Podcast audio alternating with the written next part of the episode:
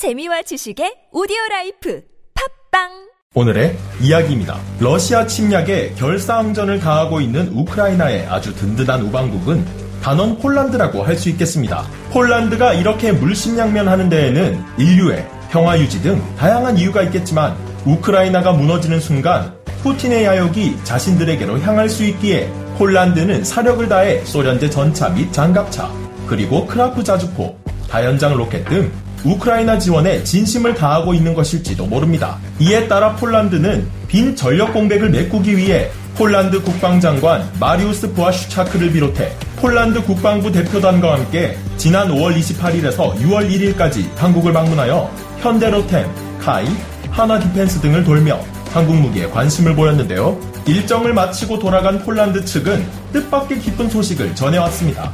그 소식은 바로 기자회견을 통해 한국의 FA-50 전투기를 무려 48대나 구입하겠다고 발표한 것인데요. 또한 한국의 무기에 관심을 보이며 추가적인 다른 무기도 구매할 수 있다고 전한 폴란드. 자세한 내용을 알아보도록 하겠습니다. 대전차용으로 사용할 수 있는 K4 고속유탄 기관총의 수출이 추진된 지 얼마 지나지 않아 바로 이어진 폴란드 수출 소식. 지난 6월 4일 오신트 소식통에 따르면 폴란드 국방부 장관 마리우스 부아슈차크가 지난 5월 31일 경남 사천의 카이 공장을 방문해 FA-50 전투기 48대의 구매 의사를 밝힌 것으로 전해졌습니다. FA-50의 구매가 결정되면서 폴란드 측에서는 미국과 공조하여 미그-29와 수호이-22 공격기들이 어디론가 넘어가야 한다라는 의미심장한 말을 남겼는데요.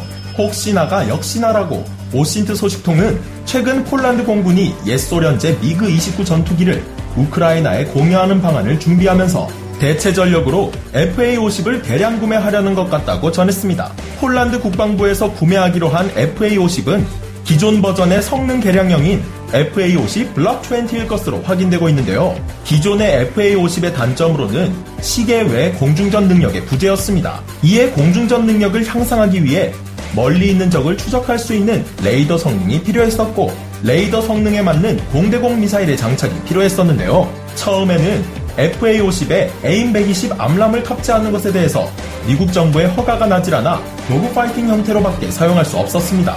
하지만 허가가 난 이후 AIM-120 AMRAAM의 장착을 통해 중장거리 싸움이 가능할 것으로 예상했지만 FA-50의 작은 radome 특성상 이스라엘의 ELM-2032 레이더를 성능 개량시키기는 어려웠는데요. KF-X를 개발하며 들어갈 A사 레이더를 축소시켜 FA-50의 레이돔에 맞게 수랭식을 공랭식으로 바꾸고 개량 및 장착해 AIM-120 암람을 활용할 수 있는 버전으로 FA-50 블럭 20가 수출될 것으로 보입니다. 폴란드와 독일은 예전부터 갈등이 존재한 사이였지만 이번 러시아 침공 사태로 인해 우크라이나 지원이라는 뜻을 모아 두 나라는 협의를 통해 폴란드가 우크라이나의 T-72 계열 전차들을 지원하면 레오파르트2 전차를 같은 대수만큼 지원하여 전력 공백을 메꿔주기로 하는 등 화해의 무드가 비춰졌는데요.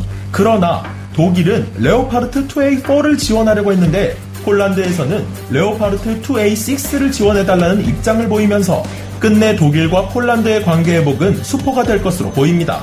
폴란드는 레오파르트 2A7과 한국의 K2PL 전차를 예전부터 전차 도입 사업에서 후보로 두고 있었지만 이번 전차 지원으로 인해 폴란드는 이제 독일과의 신뢰 관계를 이어나가지 못할 것으로 예상되는데요. 폴란드로 수출되는 K 무기들을 비롯해 세계 각국으로 수출되는 우리의 무기들이 그 나라를 지키는 수호자가 되길 바라며 오늘의 이야기 마치겠습니다.